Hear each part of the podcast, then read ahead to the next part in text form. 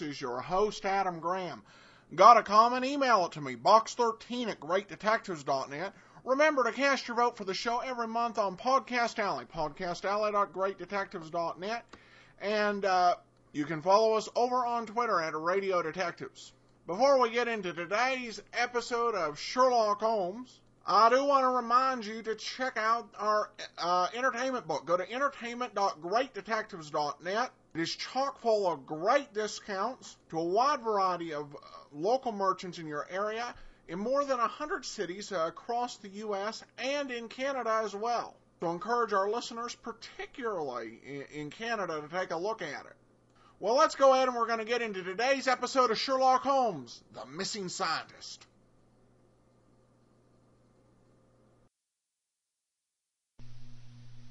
Petri Wine brings you Basil Rathbone and Nigel Bruce in the new adventures of Sherlock Holmes.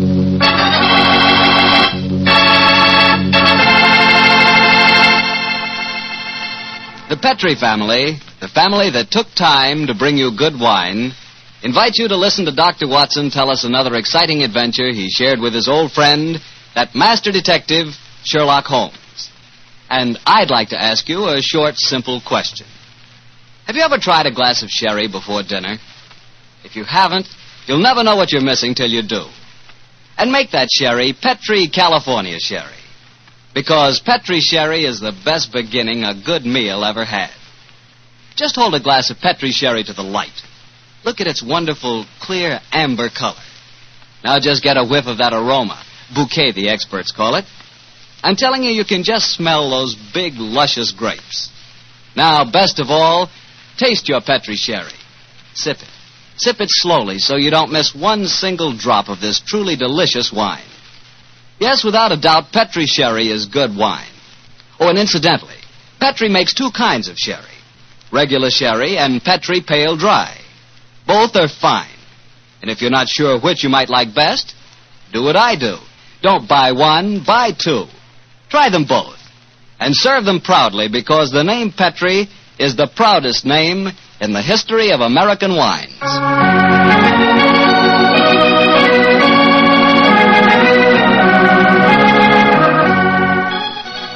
And now I'm sure our good friend and host, Dr. Watson, is waiting, so let's go in and join him. Good evening, Doctor. Good evening, Mr. Bartell. Here, quiet. Down, down, Monty. Down, down there. Dogs seem very chipper tonight. Yes, tonight, yes, but they've been in disgrace most of the day, Mr. Bartell. Oh? What have they been up to? After the seals again, Doctor? Oh, my boy, this time it was chickens. They got into my neighbor's coop and had a delightful time. Fortunately, there were no casualties, but I'm afraid that my, uh, my good neighbor policy has suffered a slight diplomatic strain.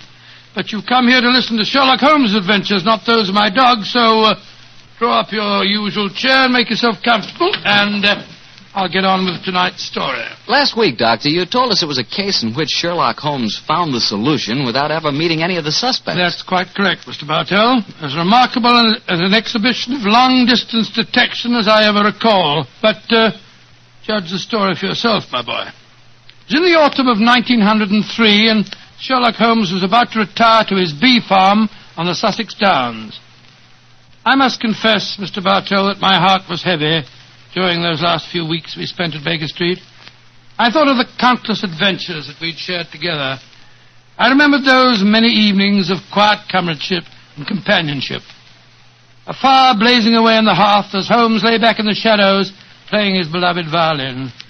And then, Mr. Bartell, as so often happened, there'd be a violent jangle on our doorbell, and some wretched soul in misery would be standing before us and pouring out his troubles. Suddenly the violin would be discarded, and Holmes the dreamer would become Holmes the man of action. Come, Watson, the game's afoot, he'd say. And in a few moments later, we'd be rattling off in a cab through the foggy, gaslit London streets. Yes, Doctor, I can imagine it was pretty hard for you to leave Baker Street. It was, Mr. Bartell. However, as it transpired, there was one more adventure awaiting us before we left. A few days before the actual move, I persuaded Holmes to take an afternoon off from his packing and accompany me on a visit to the laboratory of an old friend of mine, a Professor Jean Boulin. He was an eminent French scientist engaged in very important work at the London University. Oh, by the way, this was at a period, Mr. Bartell, when radium was something extremely new and extremely rare. The university had just acquired a minute but invaluable portion of the element, and Professor Boulin was in charge of the research connected with it. I can remember the picture so well as Holmes stood in the laboratory, talking with keen interest to the distinguished scientist. Amazing, Professor Boulin. Quite amazing. Think that this tiny leaden vessel contains one of the most precious substances in the world. Yes, Mr. Holmes. We have a great deal to thank Madame Curie for. This new element may force us entirely to revise our concepts of all physical structure. Your research is a great responsibility, Boulin. It is, Watson. Though I must confess that I wish the authorities here would give me a freer hand.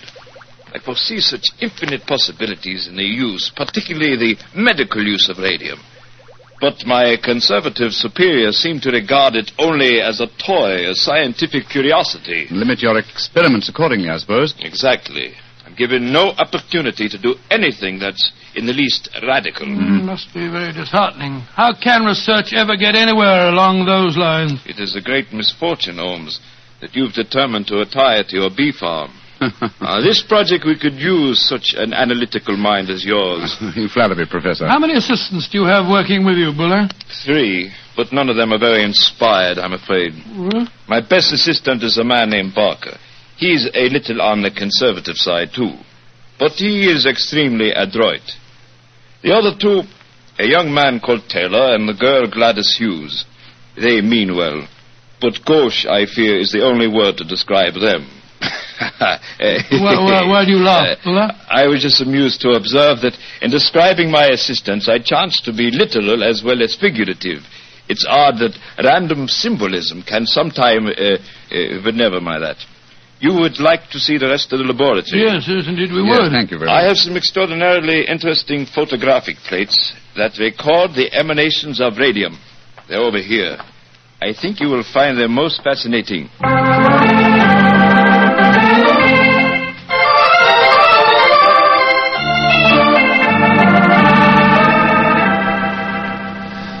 Baker Street, particularly when our rooms are full of packing cases, seems rather drab after the scientific stimulations of Professor Boulin's laboratory, doesn't it, old chap? Yes, it seemed drab even if we hadn't been to see him. I feel frightfully depressed, Holmes. I just don't know what I'm going to do without you. Oh, you're still a young man, Watson, and a susceptible one. You'll marry again. No, no, I won't. yes, you will, old chap. And you'll end up by, by being glad that your old roommate, your difficult, rather unsociable old roommate, is living in retirement on the Sussex Downs. Rubbish. I shan't feel anything of the kind. In any case, I don't think you'll be able to stay in retirement for long. Your mind is much too alert to be satisfied by being a sort of midwife to a bunch of beastly bees. Oh, dear Watson. I feel that you'll never eat honey again. Yes, you can laugh, Holmes, but I could see how excited you were when Boulin suggested that you might help him with his radium experiments. A flattering suggestion, I must admit, my dear fellow. Just the same, I... Oh, now, who the devil's that? From the urgency of the tug on the bell pull, I'd say that it was a client. And go and head him off, will you, old chap? Yes, I'll, I'll do my best. Oh, uh, Watson, explain that I'm no longer in practice. Too late, Holmes. He's brushed past Mrs. Hudson. Here he comes rushing up the stairs. Oh, confound it. I beg your pardon, sir, You, but Mr. uh, Sherlock. Holmes? Uh, no, I am not Sherlock. Then you must be Mr. Holmes. That is my name, sir. But may I ask what accounts for your rather whirlwind entrance? My housekeeper, Mrs. Hudson... I haven't any time to consider Oh. etiquette.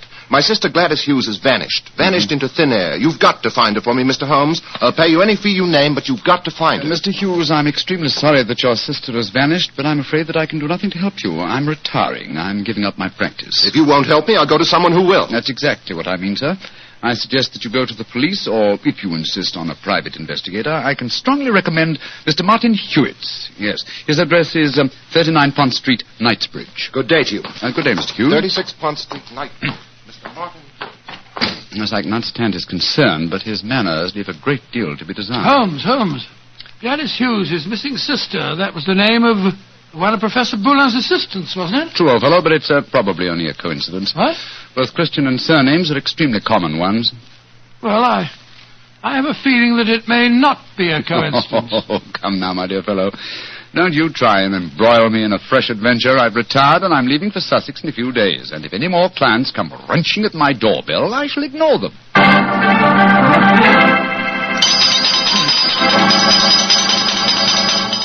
Mr. Holmes, you've got to help me. My son Jeffrey Barker has disappeared. I'm sorry, Mrs. Barker, but I'm afraid I'm. Holmes, Jeffrey Barker was the name of Professor Boulin's chief assistant. Uh, Watson, please believe me when I say that I am not to be inveigled into any further.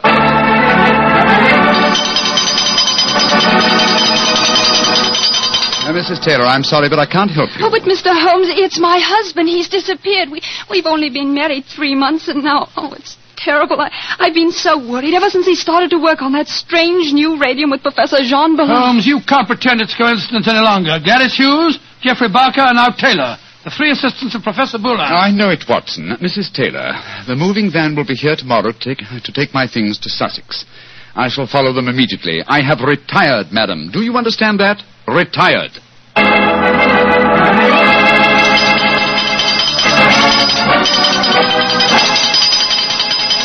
Yes, another telegram for you, Holmes. That'll be the fourth today. Why won't Scotland Yard leave me alone? Well, it's a pretty strange business. Three people engaged in research of this new element radium have all disappeared within 48 hours. Scotland Yard needs your help. Let them earn their salaries, my dear Watson. I've helped them for the last time. Well, let's see how they've couched their latest diffusion. Oh, this isn't from Scotland Yard. It's from my brother, Mycroft. Mycroft? What's he going to say? Listen to this. Now Professor Boulin has disappeared, Great Scott. and the radium with him. Surely the pattern is obvious, Sherlock. Radium must be found, could solve the problem for you, but I'm too lazy. Consider what a flashy case for you to retire on. Regards, Mycroft. Ha ha ha, the old devil. Holmes, this is shocking. My old friend Boulin has, has disappeared. Yes, Watson, and now my brother asks me to investigate. Hmm. The pressure becomes irresistible. Very well. I bow to fate and postpone my retirement for a few hours. Good man, Holmes. You know you'll you'll never really Now, retire. let me see. As Mycroft says, there's an obvious pattern in this case. Our first step, of course, will be to interview all the doctors who treat patients without charge. Why? Well, surely that's obvious. Well, it isn't at all obvious to me. I don't know why you always leave me in the dark. Well, what makes you laugh? Being left in the dark, it's just like the old times, isn't it, Holmes? Come on, old fellow, let's go. The game's afoot.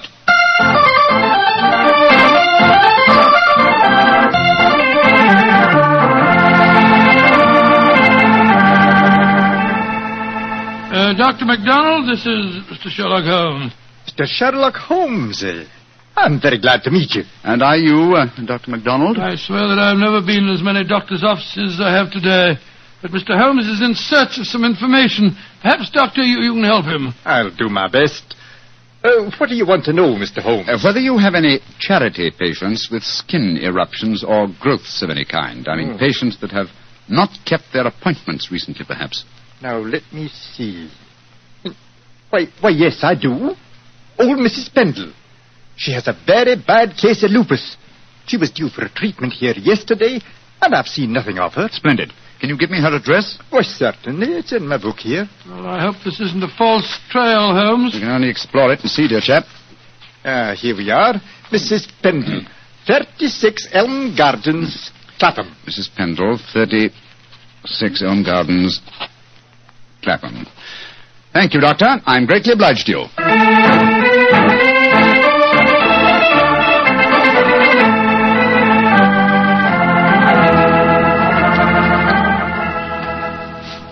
Restless, Watson? Yes, I am a little. We've been waiting outside Mrs. Pendle's house for over an hour. Why don't we knock on the door and see if she's at home? Oh, no, no, no, my dear chap. We mustn't frighten her. I hope that she's going to lead us to our quarry. You see, Shh, shh, shh. Front door's opening. A woman's coming out. yes, it's Mrs. Pendle beyond doubt. Look at that bandage around the upper part of her face. Yeah, hello, she's turning down the street. We're going to follow her, I suppose. Naturally, but let's give us a let's give her a start, shall we? We don't want her to spot us. Well, while we're waiting, perhaps you'll clear up one or two points for me. I'm still very much in the dark. With pleasure, old chap. What puzzles you? Well, one of the things that Come I... on. do- What? We've given her enough of a start. Let's follow her. Oh, very well, very well. But look here, Holmes. You asked me what I didn't understand. Two things puzzle me. What did Mycroft mean by the pattern of the case? Why are we following a poor sick old lady through the London streets? I'll ask, answer the first question, and I think the answer to the second will be self-apparent. The pattern of the case is clear. Professor Boulin and his three assistants have vanished together with the radium, but their disappearances were not simultaneous. Had they been so, it would have been a transparent case of theft. But with the disappearances gradual rather than simultaneous, the emphasis has been subtly shifted. Yes, I can see that, Holmes, but what do you suppose is at the back of the whole business? Can't be a simple case of theft. Radium is enormously valuable, but it'd be hard stuff to sell again. Not to an unscrupulous criminal with a knowledge of medicine, Watson. My own theory, and I admit at the moment that it's purely a theory, is that Professor Boulin was worried because he was so hampered in his research. You remember that he stressed his great faith in the medical values of the new element, radium. Yes, yes, yes, he did. It's more than possible that he places the rights of science above the rights of property, that he's determined that he and his group will carry on their invaluable research unhampered by the conservative restraints of the university. I see what you mean, Holmes, but how does Mrs. Pendle, the poor woman that we're following, enter the picture? Because one of the chief lines of radium research on the continent so far has been with her sort of trouble. Professor Boulin's obvious move, if my theory is correct, would be to contact poverty-stricken patients, promise them relief, induce them to abandon their regular treatments, and submit to him. By Jove, yes, Holmes, that seems perfectly logical, and yet I can't believe that Boulin would... Mrs. Pendleton has uh, reached her destination. She's turned down a driveway. Yes, she's walking up to what looks like a, a deserted well. Hurry, old chap. Don't let her out of our sight. She's opened the door without knocking. She's gone in. We'll wait here for a moment or two, then we'll follow her. I have a feeling that your old friend, Professor Boulin, is not far away, Watson. Yes, you're probably right. But I hope we can do something to protect him from the consequences of what he's done. It might easily mean the finish of a brilliant career. I'll do everything in my power, but you know as well as I do. that Shh, look, look, look, look. Mrs. Pendle's coming out again. Yes, and she's in trouble. Come on. Mrs. Pendle, what's wrong? I don't know how you know my name or who you be, but you ask me what's wrong. They tell me to come here to this address, and I find a doctor who'd help my face. I comes here, and what do I find? What did you find, madam? A corpse, sir. That's what I find. A dead man lying there in a great pool of his own blood.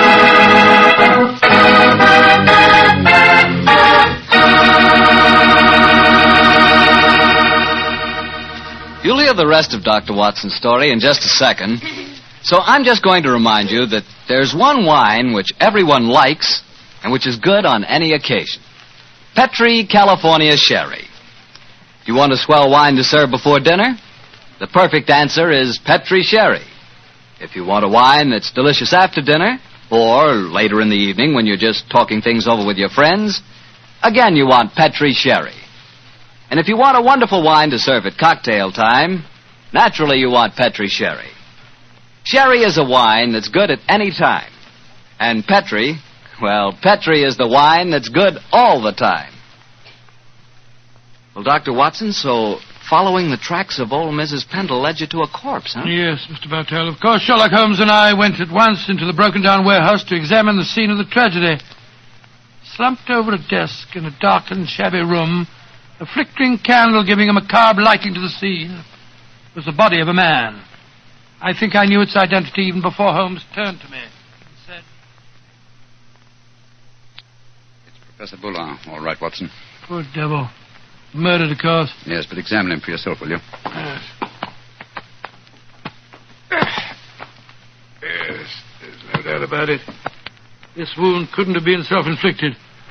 The right auricle of the heart has, has been pierced. How long ago would you estimate death took place? Uh, not more than a, a couple of hours ago, I should say. Uh, not hard to reconstruct the killing. The murderer came up from behind Boulin as he sat here, crooked an arm around his throat. Yes. See the finger marks on the right-hand side of the neck? Here? Then stabbed him in the chest, And then withdrew the weapon and disappeared. leaving no traces. Confound it. Dusty room is an ideal place for recording footprints, but uh, there are half a dozen different prints here, including Mrs. Pendle's. Hello. Here's the print of a smaller woman's shoe. Well, it must be that of Gladys Hughes, his assistant. Undoubtedly, but that really proves nothing except that she was here with him. A fact that we were convinced of anyway. Hmm. Question is, come on, let's go outside and talk to Mrs. Pendle again. Poor old Boulin. What a shocking way to die. And what a great loss to science. I suppose the murderer must have stolen the radium. We found no trace of it in there. Undoubtedly, the possession of the radium was the motive for the murder. Uh, Mrs. Pendle. The poor man is dead, ain't he, sir? I'm afraid so, madam. I knew it. I never should have come here. I never should have left Dr. MacDonald. Mrs. Pendle, let me ask you a question. I can't be answering no questions, sir. I don't know nothing about how the poor soul got himself murdered. What would a poor woman like me know about no, such no, things? no, no, no, my good woman. My friend isn't suggesting at all that you know anything about the murder. Then what do you want to know, sir? Who told you to come to this address today, Mrs. Pendle? A young lady. Nice young lady she was, too. She met me coming out of Dr. MacDonald's yesterday and told me that if I come here today, I'd find a doctor who could cure me. Yeah, that was obviously Miss Hughes. Holmes, I believe that your theory was right. Come on, Mrs. Pendle. We'll escort you to the nearest police station where you uh, can report the murder. Yes, sir. And then, Watson, we must keep on the track of the radium. That perhaps is more important than any life. How are we going to do that? We haven't a clue to go on. Remember that Professor Boulin's three assistants are still missing. We must go to the homes of each of them and see what can be found out. Mr. Hughes, you must realize by now that your sister's disappearance is part of something vastly more significant than you think. I must ask you in the My first... sister didn't disappear, Mr. What do you mean, sir? You came to us and said that you had. Oh, it was all a mistake, gentlemen. She came back today. She'd just been down to the seaside for a short rest, and she'd forgotten to let me know. I'm sorry to have bothered you. May I see your sister at once, please? I'm sorry, Mr. Holmes, but she's out just now. I don't know where she's gone or what time she'll be back. Mrs. Barker, I've come to you about your son's disappearance. I'm afraid that. Oh, in the- but my son didn't disappear, Mr. Holmes. It was all a misunderstanding. He came home today. Then may we speak to him, please, Mrs. Barker? Oh, I'm afraid that's impossible. You see, he just...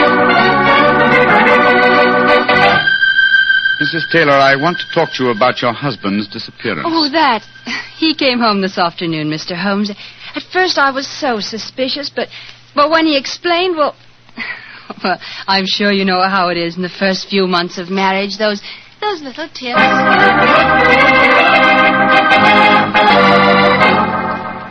Confound it, Watson.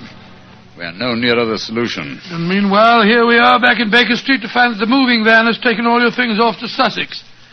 Perhaps you should give up the case, Holmes, and follow them. Close my career on a note of failure? No, no, no, no, my dear fellow. I shall not leave London until this problem is solved. Oh, that case, I'll, I'll sit down. Looks to me as if it may prove a lengthy wait.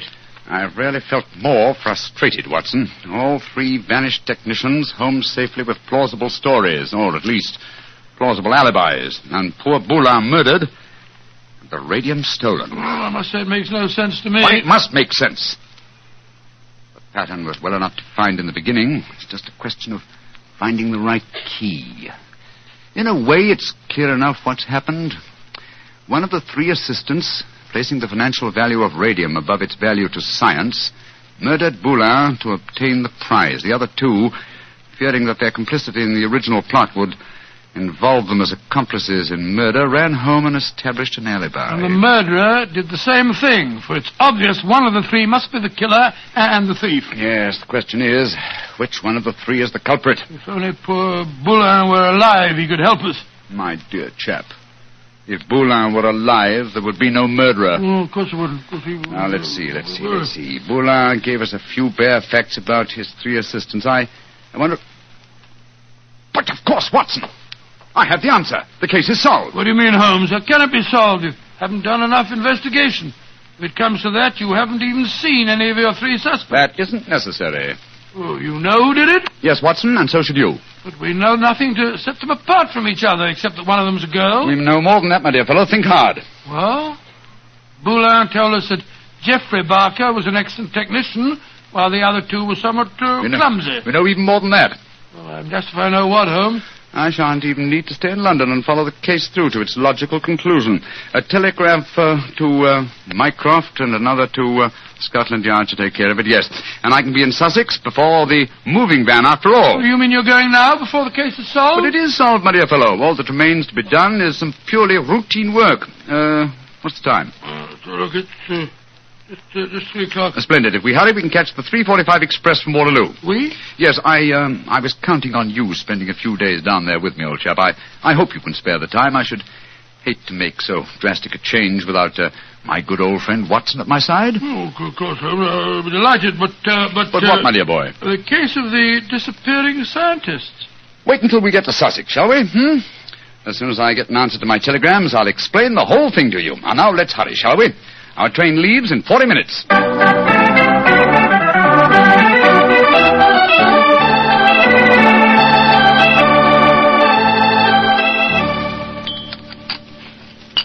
More tea, Watson? Thanks, old boy. Ah, peaceful down here, isn't it? Extremely. At the moment, I must confess, I find it rather nerve-wracking. Oh, why? Uh, well, you know why, Holmes. I want you to open that telegram and tell me if your solution to the, the Boulin case is, was the correct one. Very well, my dear chap. Let's see. What is it? Uh-huh. It's from Mycroft. Listen. Murderer arrested and radium recovered. Well done, Sherlock, though you took longer than I expected. Regards, Mycroft. Mm, Congratulations, Holmes. And now perhaps you'll con- condescend to, to tell me how you solved it. Don't be angry with me, old chap. I only wanted to make sure that my solution uh, was correct. You remember the uh, the nature of the fatal wound on Boulin's body? Of course. He'd been stabbed through the right auricle of the heart. From behind, proving that the murderer was clearly right-handed. Oh, what does that signify? Almost everybody's right-handed. Oh, no, not in this case. If you recall, Professor Boulin said that uh, Geoffrey Barker was adroit, while his other two assistants were gauche. Then he laughed because he said his remark was true both literally and figuratively. I still don't see what I was talking about. Oh, come now, Watson, come. Gross. Uh, think of the origin of the word adroit. Adroit. Droit is the French word for right, And gauche is, is the word for left. meaning the two gauche assistants were left-handed, and therefore only the adroit, the right-handed Barker, could have inflicted the fatal wound. I see it now, Holmes. you know, if you'd remembered that mark of Boulin's at the time we found his body, you could have solved the case much sooner. That's true, old fellow, very true. and when my old friend Watson points out that my memory is failing and my mind sluggish, then I know that my retirement has been postponed for far too long.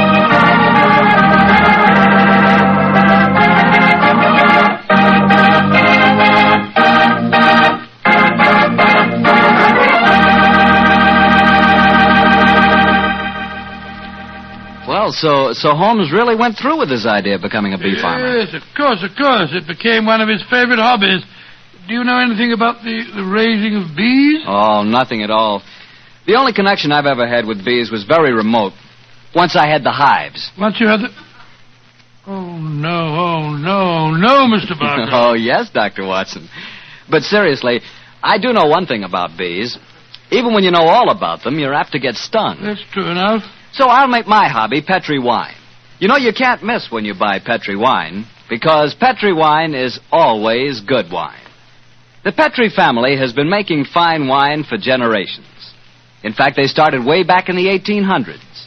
And they've handed on down from father to son, from father to son, the knowledge and experience absolutely essential to the making of truly fine wine.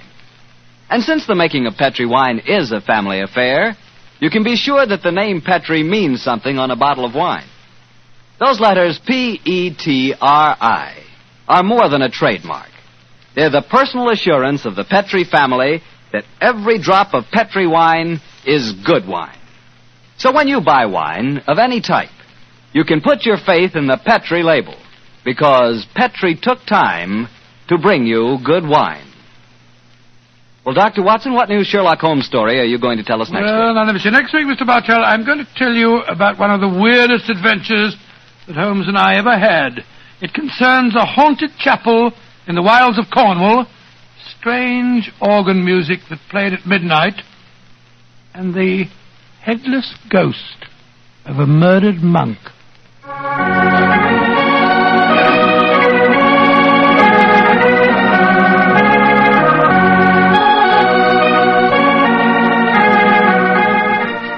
Tonight's Sherlock Holmes adventure was written by Denis Green and Anthony Boucher and was suggested by an incident in Sir Arthur Conan Doyle's story, The Reigate Puzzle. Music is by Dean Fossler. Mr. Rathbone appears through the courtesy of Metro Goldwyn Mayer, and Mr. Bruce through the courtesy of Universal Pictures, where they are now starring in the Sherlock Holmes series.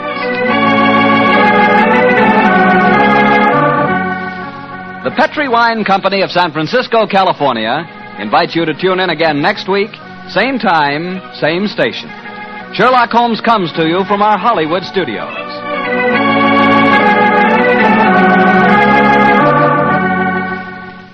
This is Harry Bartell saying goodnight for the Petri family. Welcome back. I've talked uh, in the past about how you can drive yourself crazy uh, in trying to uh, put the Sherlock Holmes stories uh, in a chronological order here, at least the ones that are being done uh, over the radio, because they skip all around his career. Uh, this this week's episode coming towards the end of his uh, private detective life. Uh, last week's episode coming shortly after he met uh, Dr. Watson. But they're pretty consistent in trying to build momentum towards what should be happening in the plot. Generally, if an episode occurs late in Holmes' career, he's going to be commenting about uh, wanting to go into uh, retirement. So they're consistent in their character development. It's just that the episodes uh, occur all around different times uh, in the character's history. Ed uh, comments with a question Can you tell me who wrote the missing bloodstains? Was it Doyle or was it Green and Boucher? Uh, if it was not Doyle, was it based on a Doyle story? Um, in answer to the question, this was a Green and Boucher story, Missing Bloodstains. Uh, it was not in the canon. And what they did say at the end of every episode is that uh, the uh, Sherlock Holmes adventure was based on a uh, suggestion uh, in a particular story. Even if uh, the episode we're hearing uh, was not based on that particular Sherlock Holmes story. But this one, that episode, and most of the episodes we hear are the creations of Green and Boucher in terms of the actual plot and structure rather than uh, uh, something uh, from the mind of uh, Sir Arthur Conan Doyle, unless we call it out, such as with uh, the retired co- uh, colorman or the problem at Thor Bridge, or I should say, problem of Thor Bridge. All right, well, that'll do it for now. We'll be back tomorrow with yours truly, Johnny Dollar. Send your comments into box13 at greatdetectives.net. Cast your vote for the show on Podcast Alley, podcastalley.greatdetectives.net. Uh, and remember, you can uh, become one of our friends over on Facebook, facebook.greatdetectives.net. Uh, from Boise, Idaho, though, this is your host, Adam Graham, signing off.